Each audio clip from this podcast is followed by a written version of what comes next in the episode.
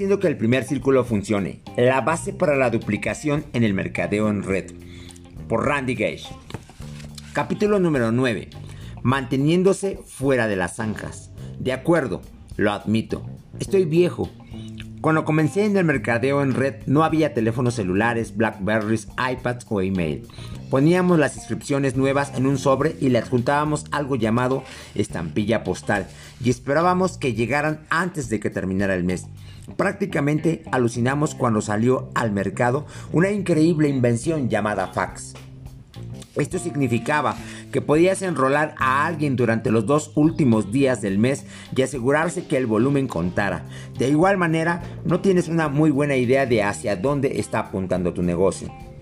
Si tenías una organización muy grande, se sabría a lo largo de varios estados o provincias y en ocasiones países. Sabías lo bien que te fue el último mes cuando el cartero te entregaba tu cheque de comisiones.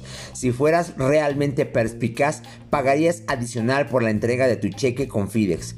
Llegaba en una pesada caja con papel de computador verde y blanco, el cual listaba tu organización. Luego pasabas horas con resaltadores buscando en el reporte para descifrar quiénes eran los líderes sobresalientes, qué mercados estaban fuertes y a quién debías alcanzar adelantándonos al día de hoy. Puedes realizar una presentación virtual con miles de personas, enviar emails con enlaces para los prospectos y probablemente rastrear a las nuevas personas y órdenes de producto a través de la organización en tiempo real. Desde tu laptop bajo una palmera, tu oficina virtual te permite desplazarte a lo largo de toda tu organización, revisar quién está en envío automático y cuáles tarjetas de crédito fueron rechazadas y por lo tanto no fueron procesadas las órdenes. Tienes información inmediata y acceso en tiempo real para manejar tu negocio. Esto ha hecho que desarrollar el negocio sea mucho más fácil y nos permite tener una buena lectura de lo que está ocurriendo durante el mes. Pero también implica un peligro. Es muy fácil enamorarse de la tecnología con la que pensamos que podemos administrar a nuestra gente, pero si hay algo que he aprendido en 25 años es esto. Tú no administras a la gente, Tú lideras a la gente y administras cosas. Y en Mercadeo en Red, la mejor forma de hacer eso es a través de consejería mensual. Ahora, no pienses en esto como la consejería que recibes en el sillón de un psiquiatra, aunque no niego que sucede mucho de eso, piensa en esto como un sistema estructurado para ser un mentor. Como mi amigo Billy Looper suele decir, el mercadeo en red funcionaría perfectamente si no involucrara gente, pero infortunadamente así es, y la gente tiene sus propias situaciones. En ocasiones durante la consejería trabajas con la gente buscando corregir de manera positiva el comportamiento disfuncional que los mantiene estancados. Este comportamiento puede ser tratar a la gente como si fuera su jefe y ellos los empleados, teniendo una actitud negativa o no actuando de manera ética o moral. La mayoría de nosotros no somos terapeutas profesionales y no deberíamos intentar serlo, pero la consejería nos da la posibilidad de compartir las lecciones que hemos aprendido con los errores que hemos cometido desde el comienzo. Puedes recomendar algunos libros o audios de crecimiento personal que les, que les puedan ayudar. Y si has creado una buena cultura de desarrollo personal, la mayoría de las personas estarán abiertos a ser entrenadas y se darán cuenta que las puedes ayudar a alcanzar el siguiente nivel de éxito.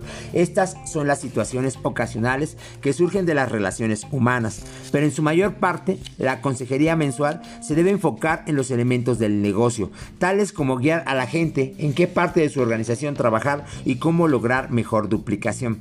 La consejería es un proceso mensual donde trabajas uno a uno con los miembros de tu equipo, claves y evalúas las estadísticas más importantes del negocio. Algunas de las más esenciales incluyen número de distribuidores en el grupo, volumen promedio, número de asistentes a los eventos mayores, avances de rango, líneas con un líder, Número total de líderes en el grupo. Probablemente dos de las variables más importantes para tener en cuenta son el número de líneas con un líder y el número total de líderes en la organización. Para mí, esas dos Las dos son las dos estadísticas que determinan el futuro del crecimiento. Sabemos que una línea puede tener 35 personas, pero si ninguno de ellos es un líder, dentro de tres meses la línea probablemente se habrá reducido a una o dos personas o incluso haber desaparecido por completo. Otra línea podría tener solo dos personas, pero si ambos son líderes, esa línea puede crecer a 40 o 50 personas en pocos meses. Los líderes producen líderes, así que este es el factor número uno que quieres mirar cuando estás en la La consejería es un proceso de dos vías. Debes hacer la consejería con la gente de tu equipo y también debes estar recibiendo la consejería de alguien en tu línea ascendente. Supongamos que eres un director bronce en tu compañía y el siguiente rango es director plata. Probablemente vas a recibir la consejería del primer director plata en tu línea de patrocinio. Ahora, una vez que seas director plata, si tu patrocinador todavía no es sigue siendo un director plata, no deberías recibir la consejería de tu patrocinador. Deberías recibirla de su patrocinador, quien es un director oro. Si quieres saber cómo ser un director oro, debes hablar con alguien que ya lo ha logrado. Si quieres ser director diamante, debes hacer la consejería con un director diamante. Debes hacer la consejería con la persona en tu línea de patrocinio con el siguiente rango del que tú tengas. Generalmente debe ser así. Más sobre esto en un minuto. Esto garantiza que todos tengan a alguien con quien hacer la consejería y también que los rangos más altos no tengan miles de personas buscándolos para que hagan la consejería con ellos. Tal como funciona la línea de patrocinio, tú trabajas con tus líderes personales, los cuales trabajan con sus líderes personales, quienes trabajan con sus líderes personales. Si estás en una línea de patrocinio con uno o dos niveles en el mismo rango que tú tienes, sigues subiendo en tu organización y encontrarás a alguien que esté dispuesto a trabajar contigo. Sin embargo, solo porque tu patrocinador tenga el mismo rango que tú, no significa que sea un mal líder o no conozca el negocio. Simplemente significa que te ha ayudado a alcanzar un crecimiento rápido. Lo que suele suceder es que los patrocinadores logran llevar gente a su mismo rango justo antes de que ellos alcancen el siguiente rango. Es la medida que tu patrocinador esté creciendo, todavía te pueden brindar consejería a ti. Entonces, no crees una fijación con el rango, simplemente busca a alguien que sea positivo, esté creciendo y esté dispuesto a trabajar contigo. Si tienes eso, aprovecha la oportunidad. Tu labor es aprender de la experiencia de esa persona. Seguramente esta persona ha cometido los errores que estás a punto de cometer, lo que quiere decir que puedes ahorrarte muchos años en tu curva de aprendizaje. Ten la mente abierta y tienes que estar dispuesto a ser entrenado, ya que tu patrocinador tiene un gran gran interés en tu éxito.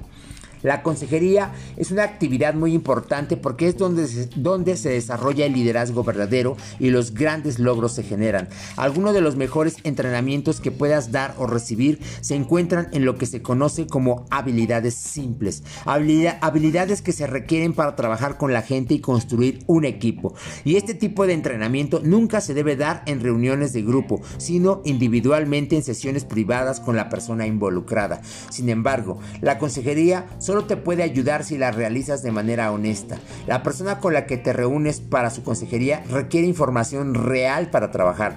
No hables de 12 líneas si realmente solo tienes dos líneas. No hables de 12 líneas si realmente solo tienes dos líneas activas trabajando. De lo contrario, la consejería es una mentira y el consejo que recibes realmente no te ayudará mientras tú creces. Vas a encontrar que en la medida que tu organización se hace más grande y alcanzas los rangos más altos, la consejería que necesitas cambia. Cuando estás comenzando probablemente requieres mucho entrenamiento en cosas como conocer gente e invitar. En la medida que progreses, esas cosas no serán un problema para ti nunca más. Así que tu consejería evolucionará a otros aspectos tales como cuándo renunciar a tu trabajo, comprar un auto nuevo o comenzar a realizar eventos para tu propia organización. De la misma manera, la consejería que tú provees a los miembros de tu equipo debe evolucionar en la medida que ellos avanzan de rango. Asegúrate de revisar el segmento de consejería en audio de entrenamiento Duplication Nation Allí encontrarás muchas más ideas en este tema, así como el esquema de un formato de consejería que puedes utilizar con tu gente. La consejería es lo que hace que funcione todo lo que hemos discutido en los capítulos anteriores. Te permite hacerle seguimiento a las variables más importantes del negocio y tomar acciones correctivas antes que los errores lleguen a la profundidad del grupo. Esto garantiza que cualquier desvío sea mínimo y mantiene a toda la gente fuera de las zanjas. Realizar la consejería en lo posible, lo más cerca al comienzo del mes, porque la información requerida para esto debe transferirse a toda tu línea de patrocinio. Supongamos que tienes una organización que está comenzando y estás haciendo la consejería con solamente cuatro personas. Debes recoger sus formatos y sumar los datos para llenar tu propio formato. Esto debe ser recibir información como cuántos miembros de cada línea asistieron al último evento, cuántas entradas se vendieron para el próximo evento. Entonces, tan pronto como los números del mes que finalizó aparezcan en tu oficina virtual, todos deben llenar el formato y enviárselo a la persona con la que realizan la consejería.